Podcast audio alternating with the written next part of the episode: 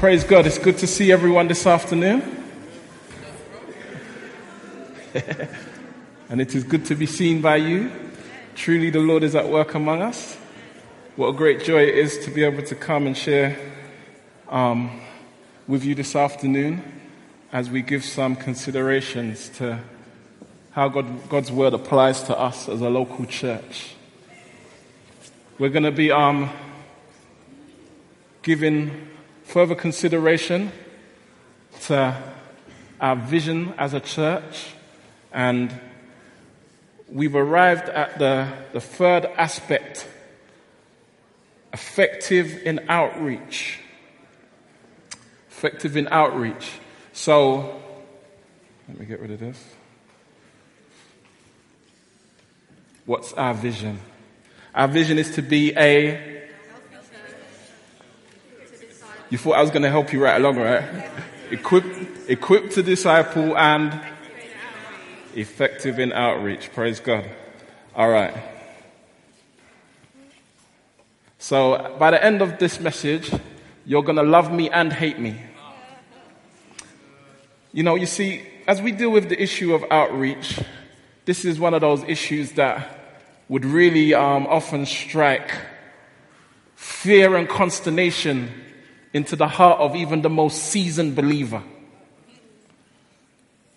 And um, by God's grace, there will be some encouragement for, for us from the scriptures that should help to alleviate some of those fears and encourage us with regards to God's ability to use us to fulfill his work of mission. Amen. But at the same time, as much as you might be encouraged and love me for that encouragement, um, I'm actually going to tamper with the vision statement. So as we're going through the vision, um, in the first session I mentioned that it's an opportunity for us to be reminded. It's an opportunity for us to, to really look into it more closely. And it's also an opportunity for us to review and even refine. And so what I'm going to put forward is a refinement of the third aspect of our vision statement today, which will mean that we will have to relearn something that we're already tentatively learning. But it's better we let you know now, right? Amen. And so, as we consider the scripture, which is the mandate for the church, it is the vision, it's Christ's vision for his church. Matthew 28 verses 19 and 20. Go therefore and make disciples of all nations, baptizing them in the name of the Father and of the Son and of the Holy Spirit, teaching them to observe all that I have commanded you, and behold, I am with you always to the end of the age. We'll consider the implications of that for us as Calvary Chapel, South London. Let's pray. Dear Lord God and Heavenly Father, I do thank you so much for the fact that you are faithful. Truly, you are faithful. You are consistent. You who are eternal, outside of time, unchanging in all your ways, we're able to look to you with great confidence. And we know you, Lord, by reason of your revelation through your word, primarily the living word, who is Jesus Christ. Emmanuel, God with us, God among us. And so, as we look to Jesus as the captain of our salvation, we do so with humble hearts that you would encourage us, that Lord, you would speak to us, that Lord, you would strengthen us, that Lord, you would challenge us, that Lord, you would cause your glory to be seen in and through our lives. Have your way in us. By your Spirit we pray as your word is ministered. In Jesus' name, amen. So, Effective in outreach. Couple simple considerations for us today. What does it mean and how do we do it? What does it mean and how do we do it? So it's really a no brainer that we as the church are to be on mission doing outreach. What does that really mean?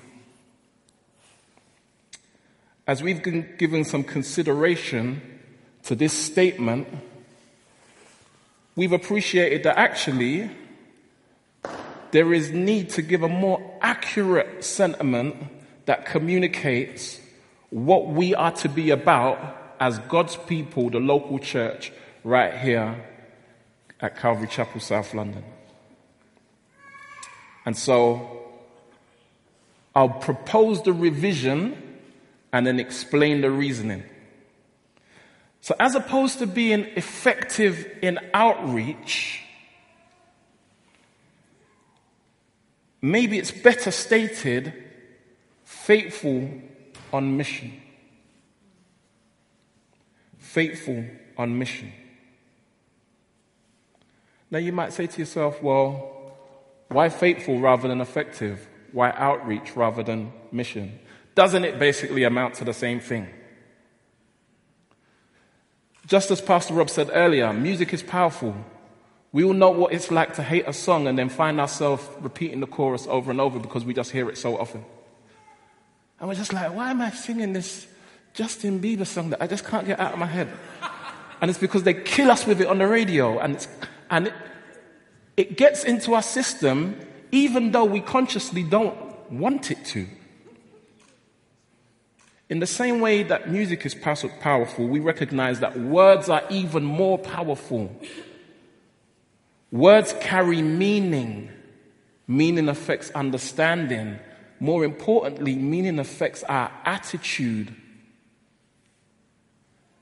And so, therefore, although it might seem like merely a different choice of words, some say, ah, semantics, semantics. What we're wanting to do is to ensure that as we're meditating on our vision statement and applying it to our lives, that the statement is helping to create not just the right understanding, but also the right attitude of heart. Because it is in the seat of our attitude that our convictions are actually expressed. So often we say things and yet they don't match our true conviction. How many times has someone said something to you and you've like, yeah, yeah, yeah, I agree. But in your heart, you don't totally agree. You don't, you're prepared to agree up to a certain point, but you don't totally agree. And then later on, that becomes evident in your attitude. Oh, but I thought we had an understanding, the person says. Why are you behaving like that? Why are you speaking in that tone? Further explanation needed because our attitude has exposed our true convictions. And so, how are these words going to help shape our attitude? Let's consider faithful versus effective. Now, effective, when we're considering the matter of outreach, evangelism, reaching out to the lost, the term effective can be quite misleading and somewhat questionable if we want to try and pin down what does that mean? What does it mean to be effective? Are we effective if we have a church full, bursting at the seams? Are we effective then? Are we effective when we need to move out of this building into an arena? Is that effective outreach? Are we an effective outreach when our website, our podcasts are, are having a million downloads a week? At what point do you begin to define effectiveness? Oh, are we effective when every single person in the community knows who we are and have passed through our doors. How do we determine effectiveness? Who says what is effective? And the reality is that every one of us can have a different understanding of what effective is to us. And so therefore, for clarification, even as we look at the scriptures, we see that faithfulness is a much better aspiration. Faithfulness is a much more accurate aspiration. So we take, for example, Noah in Genesis chapter 6. Was Noah effective? God said to him, I'm going to judge the world. I'm going to bring a flood. Build an ark. Now, the Bible tells us that Noah was a preacher of righteousness in the New Testament. Does, from that statement, we don't, we're not clear if he preached with his lips or if his life preached as a testimony to those who were about him. But his building the ark and his faithfulness to God made a statement, a clear statement to those who were around him. They knew what was going on and why. How many people went in the ark with Noah when the flood came? How many? Eight people. Thank you, Brother Tim. TC says it's eight people. It was Noah and his wife, and his three sons and their wives. Noah, you flopped, man. He was far from effective in warning people and reaching them to run from the judgment that's to come. Just you and your family. For a hundred, thank you, 120 years. And that's all you could muster up by way of effectiveness. See, we could look at the situation and say, have that expression, have that sentiment toward Noah, when actually Noah was recognized to be effective. His effectiveness was found in his faithfulness to God. You see, when it comes to the matter of mission, when it comes to the matter of outreach, our responsibility is to be faithful to declare. God's responsibility is to provoke a response and draw people to Himself. And so, our effectiveness is defined by our faithfulness. Many will be familiar with the parable of the, um, the, the talents, sorry, the parable of the talents. And we see three individuals that were chosen by their master, and they were given talents according to their ability. And one was given one talent, and another two talents, and another five talents. And the three individuals were set a, a, a task to go out and use their talents and to make an increase. And two of them came back and heard these words, taken from Matthew 25 21. Well done, you good and successful servant. Is that right? Well done, you good and effective servant. No? Well done, good and faithful servant. You have been faithful over a little. I will set you over much. Enter into the joy of your master.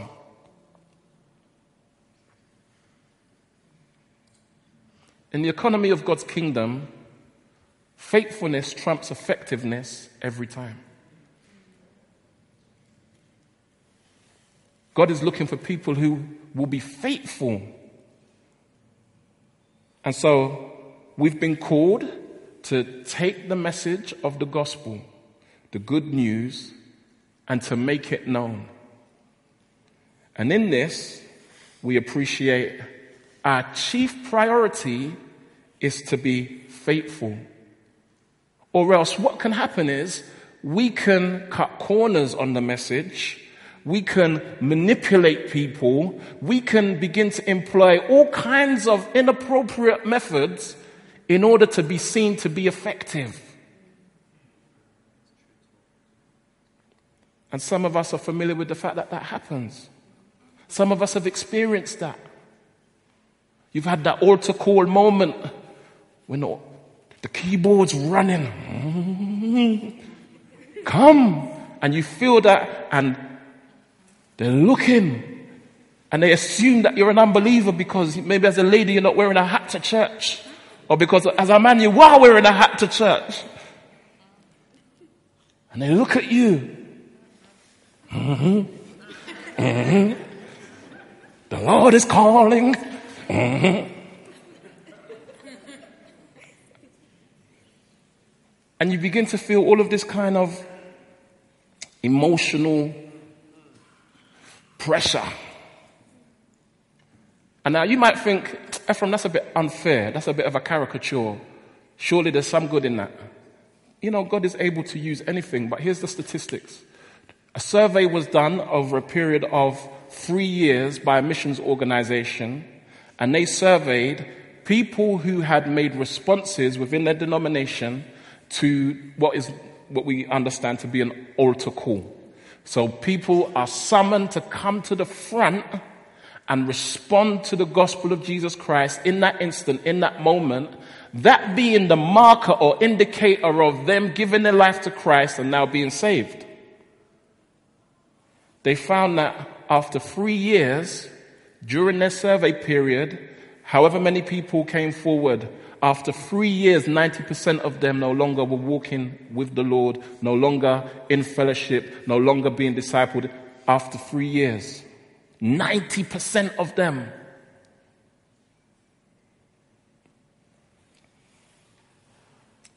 And so it begged the question was the method the thing that generated the response, or was it the message?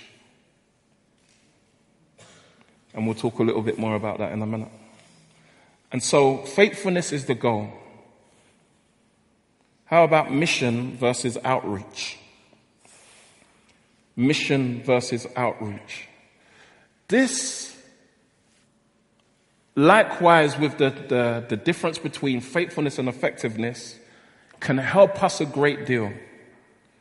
Because when normally as Christians we think of outreach, we think of it as being something that is done at certain times, it's done in certain ways, and maybe even done by certain people.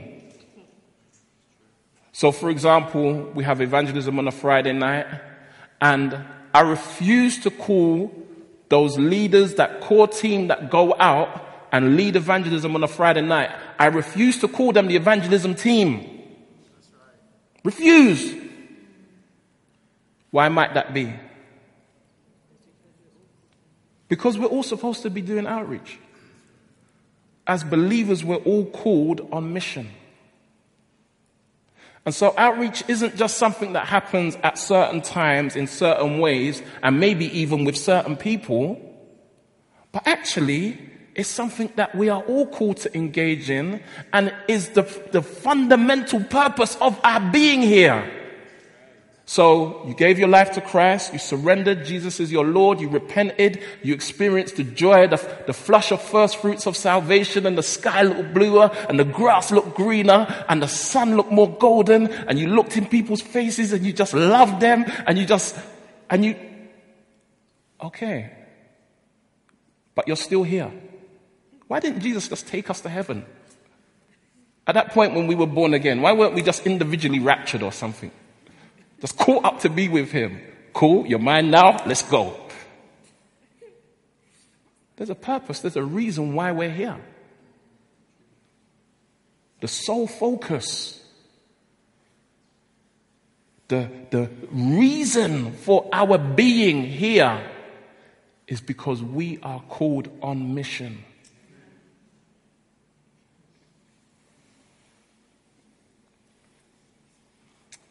Paul said this in 2 Corinthians 3. He said, You yourselves are our letter of recommendation, written on our hearts to be known and read by all.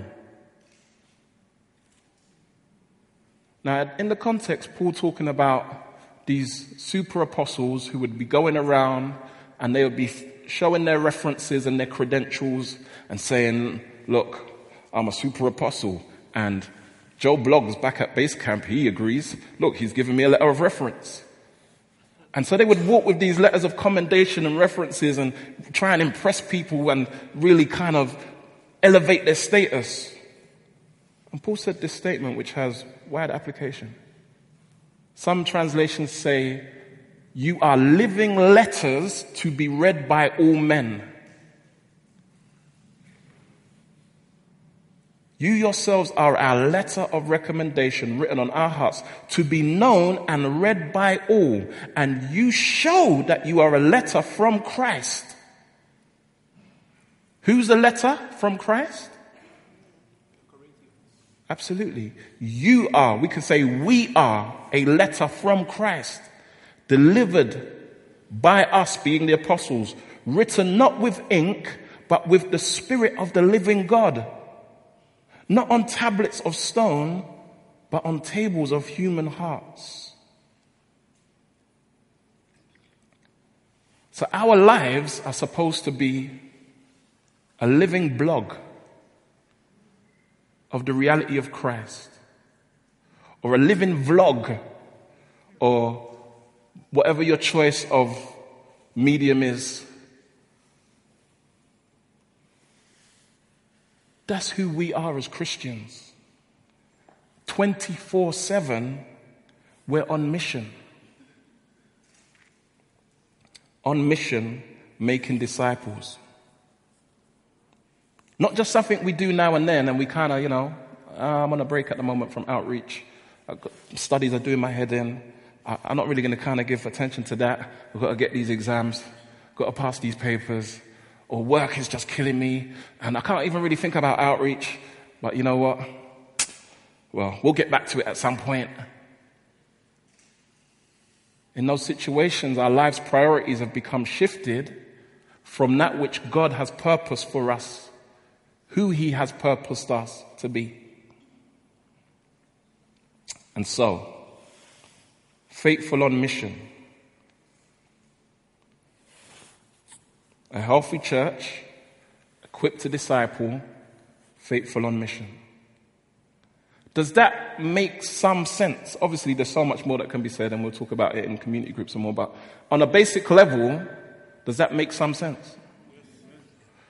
You see, the reality is that when I appreciated that I was called to be a witness of Jesus Christ,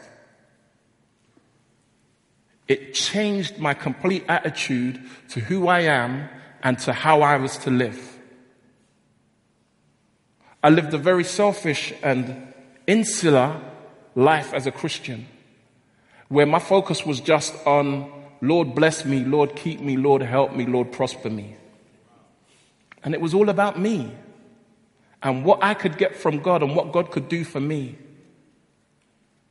And then I was challenged Acts 1, verse 8. But you will receive power when the Holy Spirit has come upon you, and you will be my witnesses in Jerusalem and in all Judea and Samaria and to the end of the earth.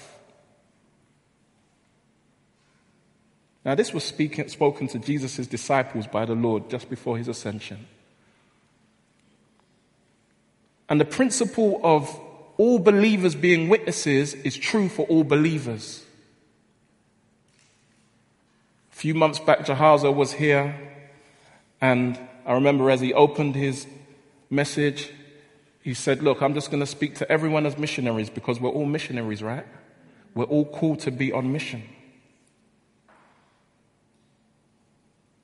That word witnesses here has a shade of meaning that is not obvious in the English. The word witnesses in the English is taken from the Greek word marturo, which means martyr.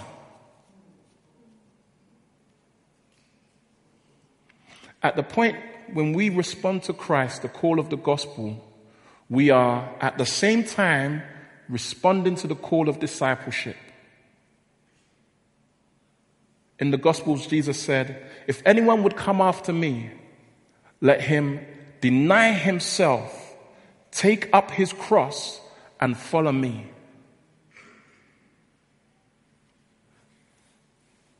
The denying of self and self denial is two different things. For many of us as Christians, it's the same thing. Let me give you an example of self denial. Self denial is Lent's coming. You know, Lent, that time just before Easter, and everyone gives up something for Lent. And so during Lent, people may even ask you, You're a Christian, what are you giving up for Lent? And you don't even have a clue what they're talking about. But you know, it's just something that people do, right? Well, I'm giving up chocolate. I'm giving up crisps. I'm giving up Jaffa cakes. Whatever your thing is. It's normally food, isn't it? Some people will actually say, uh, obviously unbelievers, will often like participate because it's their religious thing that they do. And they say, I'm giving up swearing. yeah, I've heard it. And they put a swear box on their desk. Anyhow you hear me swear, I'll put some money in the swear box. It all goes to charity. That's what I'm giving up for Lent, swearing. Uh, okay then. Wonderful. Keep it up, man. Let's make Lent all year, right? Giving up something. Now that's an expression of self-denial. Self-denial. I am going to deny myself this desire, this preference, this delight. I'm going to deny myself this thing, specifically and particularly. When it comes to everything else, well, it's business as usual. But this thing in particular, I'm going to deny myself that. That is completely different to the denying of self. Often as Christians, we think that in order to be a true Christian, we're supposed to um, exercise self-denial. You know, okay, so we won't swear anymore. Um, we don't get into road rage anymore. Um, you know, we'll, we'll, we'll deny, give, give all of these things that we will do in order to practice self-denial. We'll prevent ourselves from, and we might have a list. But at some point that list stops. And then there's other areas of our life when it's fair game my, my money is my own. Don't talk to me about my money as a Christian. Don't you know that I'm, I'm de- denying all of these other things? I'm, I'm denying myself of all of these other things? When it comes to my money, listen, it's a problem. And we can look at our time, our care for others. There's so many ways in which we will be selective as to how we respond to the gospel. But the true denial of self says, I've been crucified with Christ. I am dead. It is no longer I that live, but Christ that lives in me. And so, whatever, not just my shopping list of desires, but whatever desires come from myself and are not consistent with Christ, I am dead to them. Nothing, no restriction, no limitation. And it's on the basis that we've taken up our cross and we know that we're dead men walking. We're dead women walking. A man walking with his cross down the streets of Jerusalem, down the Via Dolorosa t- towards Golgotha, he wasn't going to stop and go shop when he felt like it. He wasn't going to stop in a local inn and just rest for the night and be like, you know what, Romans, give me a break. I'm just going to be in here, spend the night, and we'll pick up where we left off tomorrow. There was none of that. He was walking to his death. Game over. Case closed. No appeal.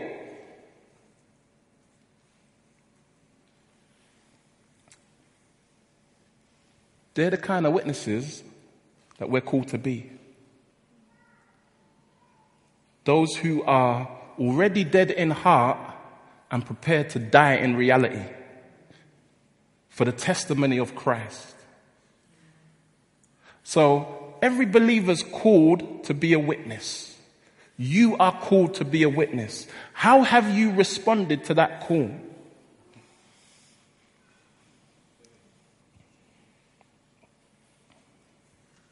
How have you responded to that call?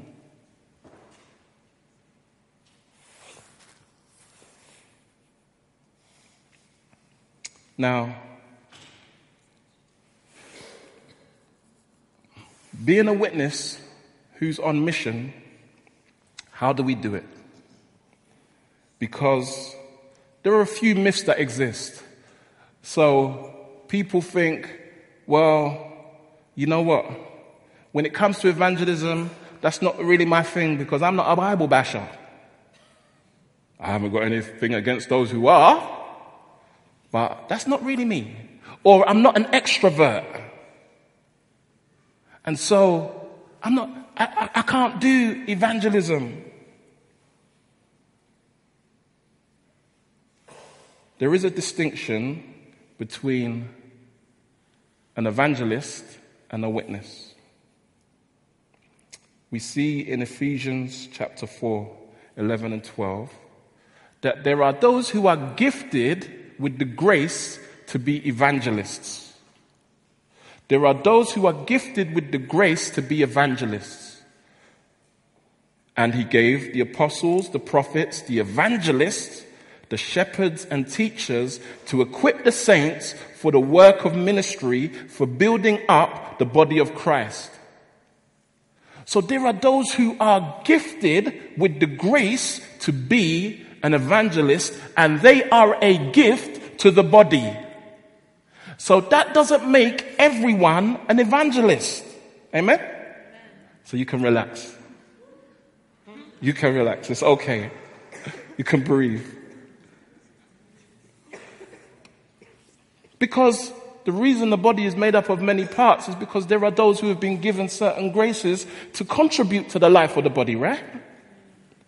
If all the body were an eye, where would the hearing be? Paul says in 1 Corinthians 12. If all the body were an evangelist, where would be the teaching or the pastoring or where would those things be? So it's cool. You may not be an evangelist. but it don't end there. You know that, it, really. It's not gonna, it's not gonna end there. Let, just let you completely off the hook. Alright. Look at that closely.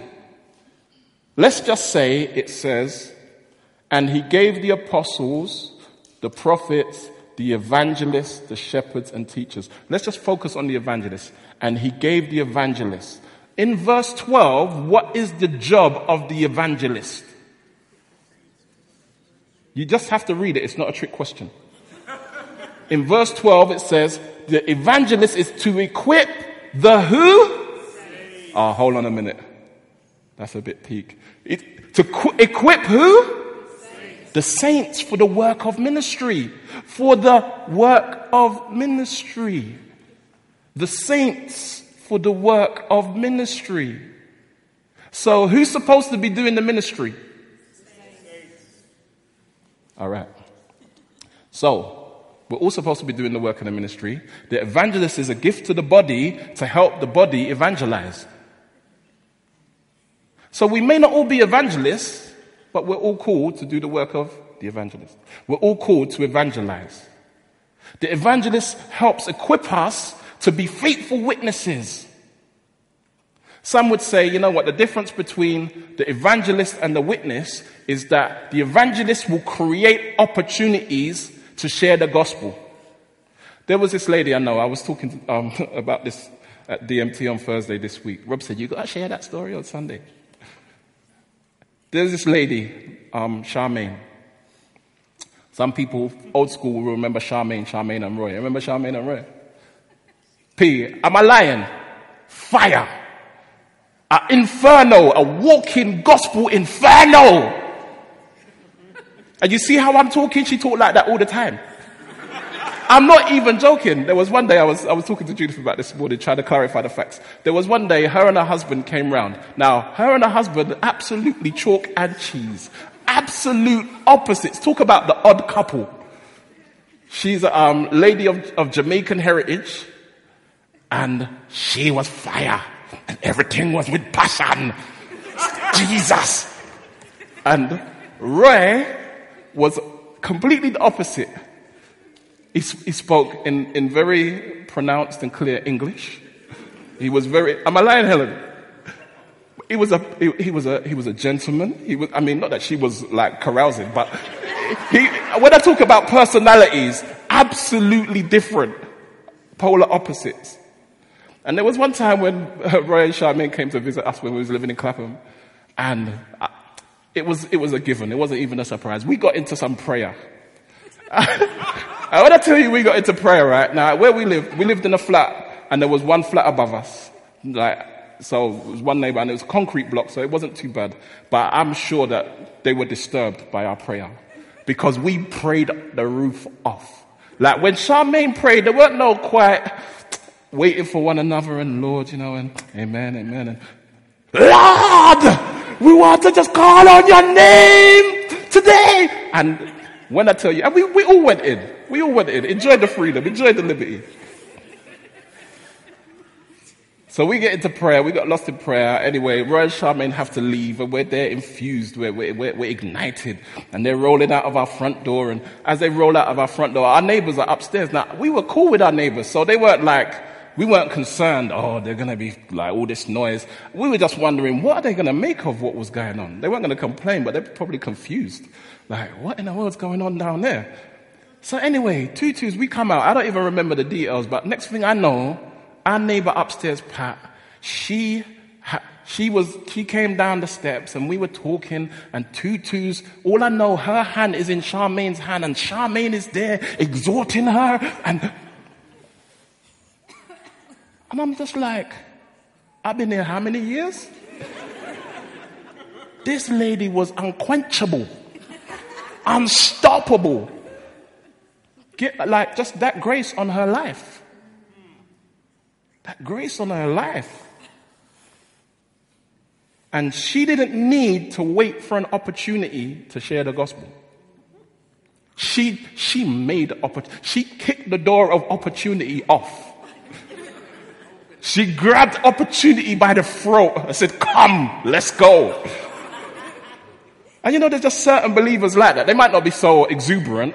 I mean, uh, Mikey P, Sister Ange, adventures in the Lord. They don't just happen by accident. It's just grace on her life and she's always taking opportunities, grabbing opportunities, making opportunities to share Jesus. That's the grace of the evangelist. But the witness is somebody who takes opportunities. We may not make opportunities, but we pray for opportunities and we take opportunities to testify of Jesus Christ and what he has done in our lives. And all of us can do that. And you see, there's something that we're supposed to have in common with the evangelist. At least two things. One, love for Jesus. Anyone you know who's got that grace on their life as an evangelist is so clear that they love Jesus. They're like the Shulamite in, in Song of Song, Song of Songs, Song of Solomon. Have you seen my beloved? Do you know him? Did you see which way he went? It's like the, the, the fiance who cannot await the wedding day, who's enraptured in love with the, with the, with the, the, the um, betrothed and has to tell people. We got to share that in common with the evangelist. And if we're concerned with our lack of fervor to witness, let's plunge into the love of Christ and be so consumed by Him that we can't help but tell it. Amen? Amen? But also, there is a clear and blatant disregard for themselves. they don't care what people think of them. They don't business how foolish they look. They are completely dead to their own reputation and any concerns about what people may think or say about them. It's just Jesus.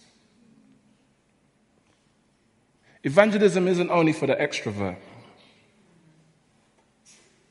We may not express those same, that same attitude of heart in a very extroverted way, but that attitude of heart has to be in us. Amen? So,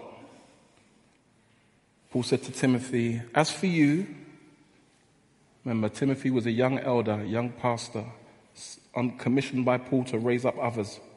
He said, As for you, always be sober minded, endure suffering, do the work of an evangelist, fulfill your ministry. He didn't say, Timothy, remember you're an evangelist. He said, do the work of an evangelist. And there is something in that for all of us who are in ministry, but it's not exclusive to us who are in ministry. Amen? So, how do we do it? Relational. Jesus said in Matthew 28, as we looked at it, go and make disciples. And that involves in reach and outreach. That involves taking the gospel and apply it to our own hearts. It involves taking the gospel and sharing it with one another. And within the congregation, there will be those who actually are being drawn by the Lord, but they've not arrived at that place of submission to Christ. They've not arrived at that place of complete repentance. And so, even as we're interacting with one another and those people come into view, they need the gospel just as much as we do. We need it daily. The just shall live by faith, shall live by it. Just like, you know what? The human will live by breathing and drinking fluid and eating food. You don't do those things, you're dead. You live by those things. We live by faith in the gospel, and that, that faith needs to be consistently nourished. We need to be consistently reminded that apart from Christ, we can do nothing. We are completely and totally depraved. We're sinners and cannot do anything for ourselves apart from Him. And He is tremendous in His goodness toward us in that He gave His life while we were yet sinners. And He died for us, and He gave us His Spirit and we, we chew on that and we feed on that day by day by day. And when Satan comes as the accuser of the brethren and he brings the accusations, ah, you're a flop as a Christian. Ah, but I'm covered in the blood of the Lamb. Ah, yeah, I'm, I'm saved by grace, not of works. And we remind ourselves of the gospel and we remind one another of the gospel. And as we relationally embody the gospel in our lives and on our lips, we affect and influence one another. Even those among us who are, they're, they're on a journey, they're inquiring, they're seeking, they're being drawn by the Lord. Likewise, as we interact with others in our workplaces, as we interact with others in our neighborhoods, whether it be our neighbors, whether it be our family, whether it be our friends. Always remember you're a living letter being read by all people. Your life testifies to the gospel. In Acts chapter 1, Luke said, when he, as he, he spoke about his gospel, he said, And you know, O Theophilus, the account that I gave of all that Jesus began to do and say, what he done and what he said. And this is what people are going to see in our lives. What we do and what we say. And you might feel to yourself, you know, I don't really know the Bible. And it might be, who does? I mean, look how big the Bible is. Somebody's always going to find something in there to, to try and trip up even the most knowledgeable of us. So who knows everything? Nobody. Yet we have a testimony. No one can deny what God has done for you. It's like you saying, I've got a pain in my foot, and someone saying, No, you haven't. How can somebody deny that you have a, a pain wherever your pain may be? Likewise, when you say, You know what? I don't know much, but I know this. I was once in darkness, and Jesus opened my eyes. I was, I was lost and Jesus came and he found me and he's absolutely changed my life. Who can argue with that? And you know what they'll do? They'll watch you. Is that really true? Is your life really changed? And so may our lives that we live be consistent with the faith we profess in the Lord whom we serve. That when people look and see you, when they see your good works, they're able to give thanks to the Father who is in heaven. Amen. But we're not like those who would say that's the end of the story. All you have to do is just, you know, live a, a good moral life, a, a godly life, and people will just be attracted. There'll just be a magnetism. And people would just want to know what is it that makes you like you are? You know, that's not really real, is it? Because there are lots of people that live moral lives. Yeah? There's lots of people. That, now, obviously, they have their issues behind closed doors or in the secrets of their heart. But generally speaking, you can have somebody who is an outright atheist, and you would look at their life and you'd be like, "There, I can tell you, I got godparents. You know, this is crazy. My godparents are atheists, but they're godparents. I don't know how that works, but I'm grateful for it because they've been a blessing to my life. And when I look at their lives, they're moral people moral, upright, outstanding individuals, pay their taxes. I mean, when I talk about charitable, altruistic, they took me in when I had no mom and my dad weren't around. Talk about compassionate, caring for the community. I look at their lives in many ways, they're, they're better Christians than many Christians. Just to look at their, but you know what? They don't know the Lord. And good works can't save you. And by God's grace, they repent and put their faith in Christ, or when they die, they will go to perish. And it's hard talk. But it demonstrates to us that the gospel is more than words, but it's not less than words. And the gospel must be proclaimed. And even if it be in just us simply sharing our testimony, let that be the case. Now, there's a challenge in Scripture for all of us as believers. A challenge that we are to note and give consideration to seriously. Because it's something for which we will be held accountable. 1 Peter 3:15. But in your hearts honor Christ the Lord as holy. See where it starts? In your heart.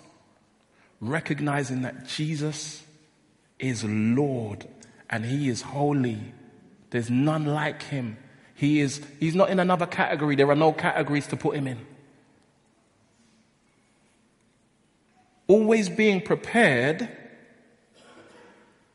Note that word, prepared to make a defense to anyone who asks you for a reason for the hope that is in you, yet do it with gentleness and respect. So there's an emphasis there on our hearts acknowledging Jesus rightly. The work of mission is basically spreading the Lordship of Christ spreading the Lordship of Christ. In, in discipleship, we spread it deep into hearts, into lives, individuals. As we go on mission, we spread it wide to the nations. But it's all about the Lordship of Christ. And so as we set Christ apart in our hearts as Lord, we then are supposed to be prepared. And in order to be prepared, you get ready, right? Now I know some of you when you're traveling, if you're like me, preparation is a last minute thing. You think maybe it's just going to happen all of a sudden. And so the night before you're traveling, you're packing your case. And then you realize, oh no, the travel iron's busted. It's too late now. I'm going to have to buy one at an extortionate price in the airport because we weren't prepared. And so the idea is that you get prepared Get prepared in order to be prepared to make a defense. And this phrase is a, a legal term. So when you're called to the stand as a witness, it might happen at the bus stop. It might happen in the family gathering when you're at that christening. It might happen at the funeral. It might happen around the dinner table. It might happen at work over the water cooler. When you're called to, to as a witness to the stand, oh, you believe in God, don't you? What's that all about? And people want to know the reason for the hope that is in you. Be prepared to give an answer. You may feel ill equipped. You know what? That's what fellowship is all about. And there's more than just what's available in the teaching here and in the book table at the back. There's, there's a wealth.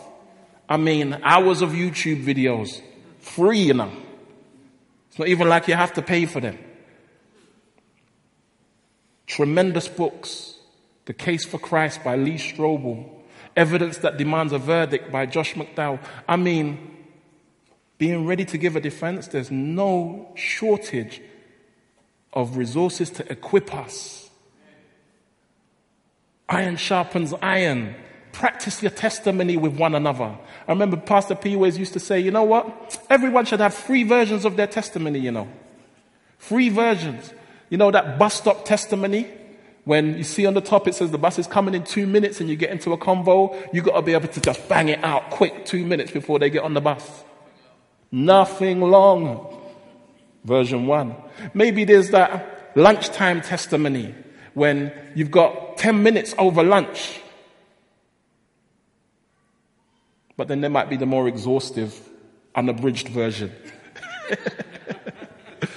yeah? Everyone, all of us, be prepared. Let's start thinking about that. Let's encourage one another to that end. Amen? In terms of how we do mission, it also says here that we should do it with gentleness and respect. And this is so often the place where Christians flop because we're not gentle and we're not respectful.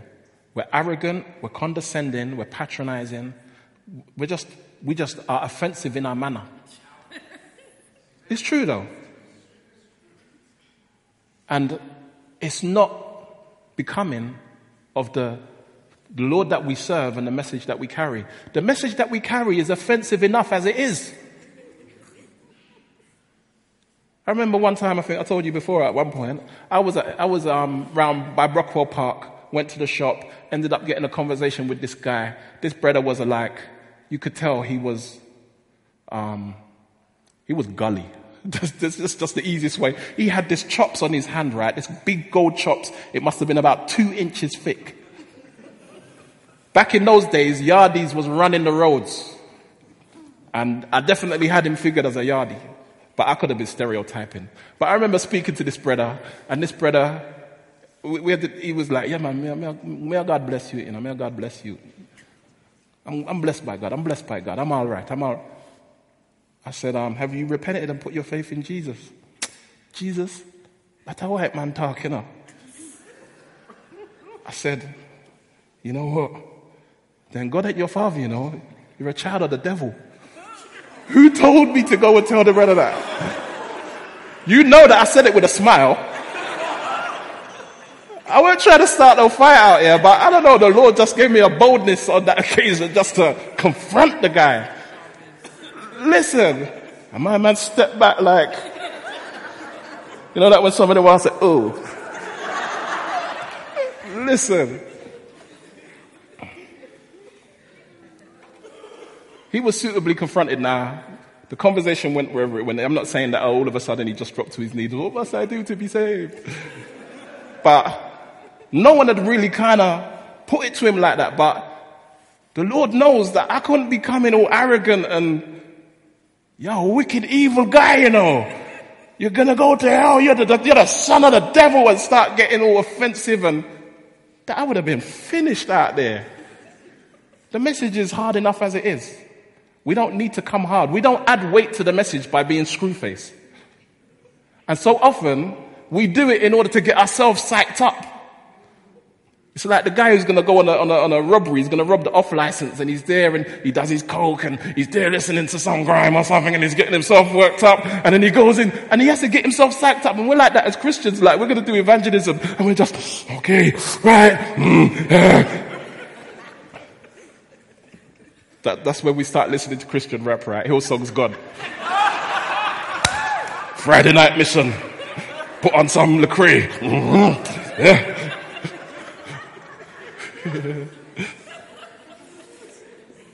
but let us be gentle and respectful. Let us be winsome in our manner. It doesn't detract from the message. And yet it doesn't cause unnecessary offense. You see, the reality is that it's not by might nor by power, but by the Spirit of the Lord. Jesus said, No one can come to me unless the Father draws them. Now, there's one consideration that I'm going to finish with. And this is something that has absolutely liberated me. Absolutely liberated me in my attitude to mission, in my attitude to sharing the gospel.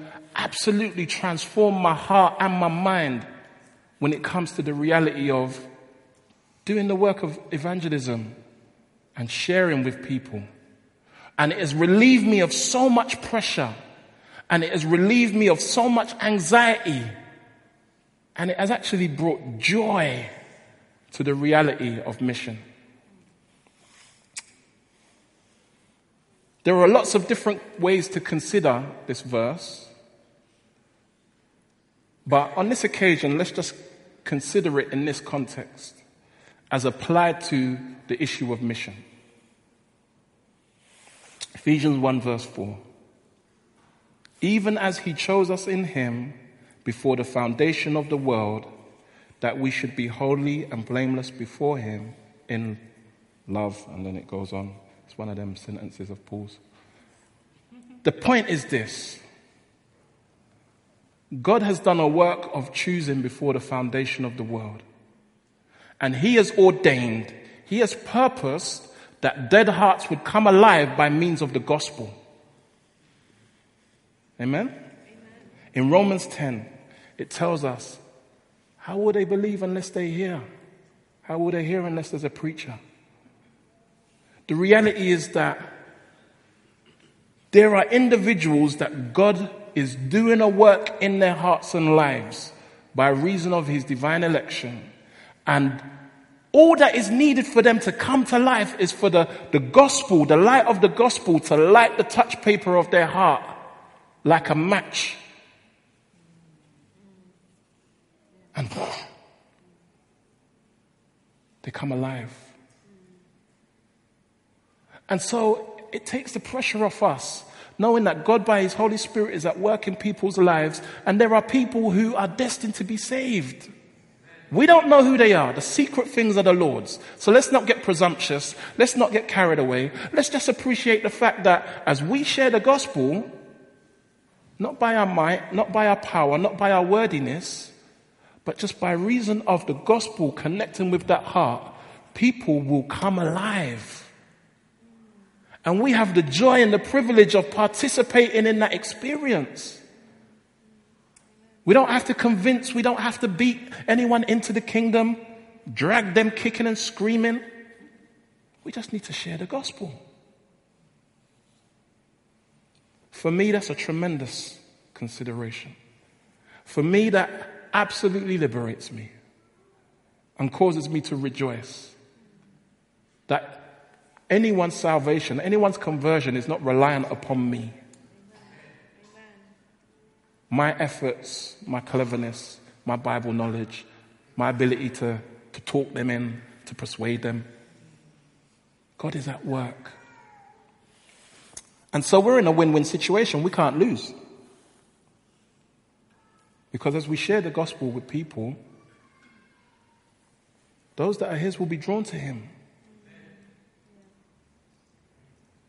Amen?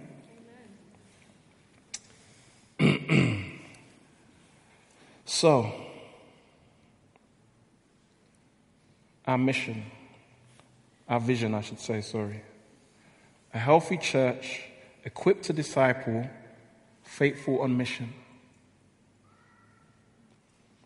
In community group, we'll talk about the dynamic of personal and corporate mission, and the way in which corporate mission, so the Friday night evangelism or outreach events and so on, the place that they serve in making disciples of all nations, and how they can, those things can actually help us on our personal quest to be faithful on mission.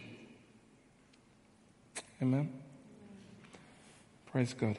Um, as we get ready to conclude, I'm going to ask Esso to come and share a song.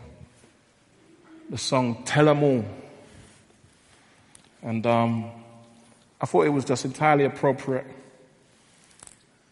as we're speaking about the matter of mission.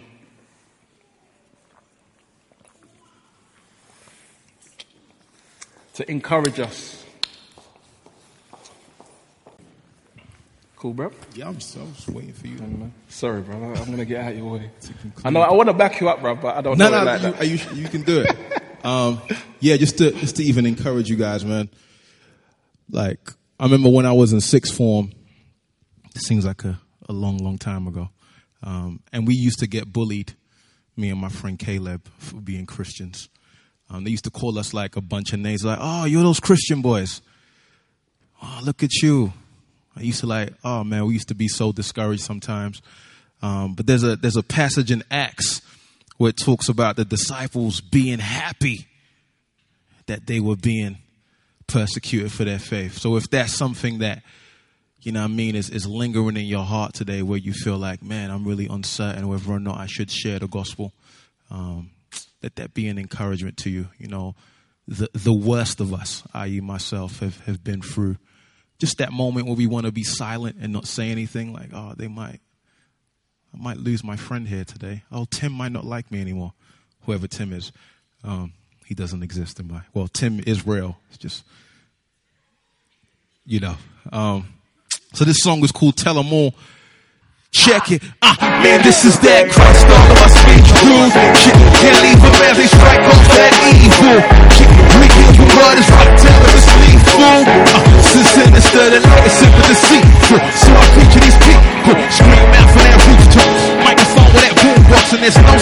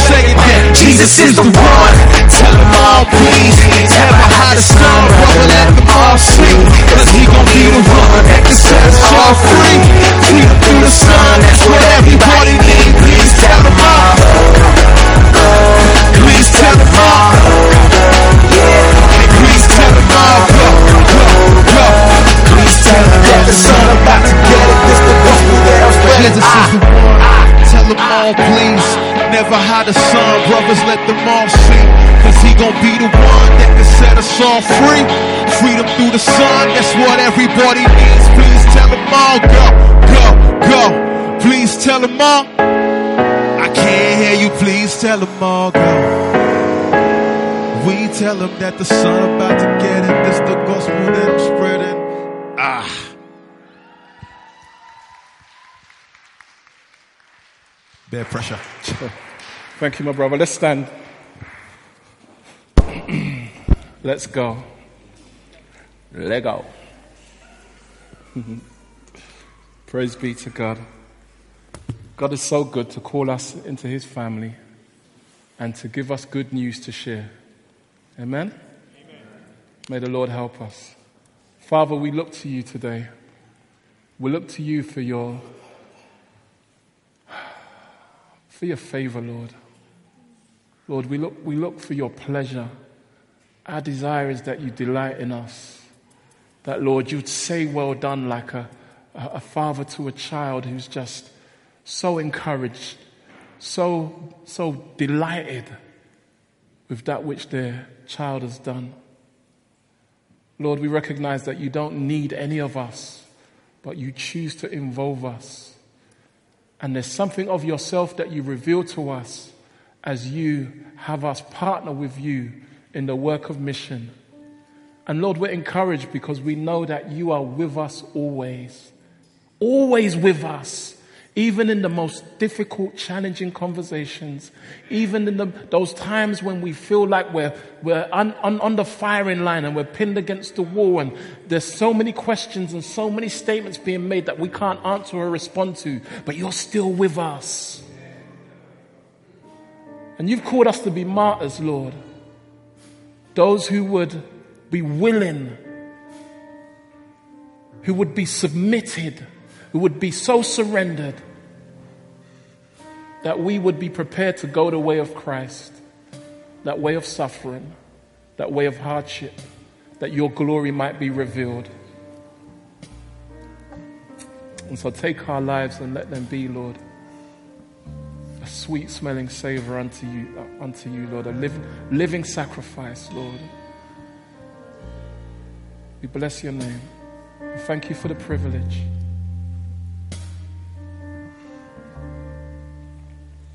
Jesus' name, amen.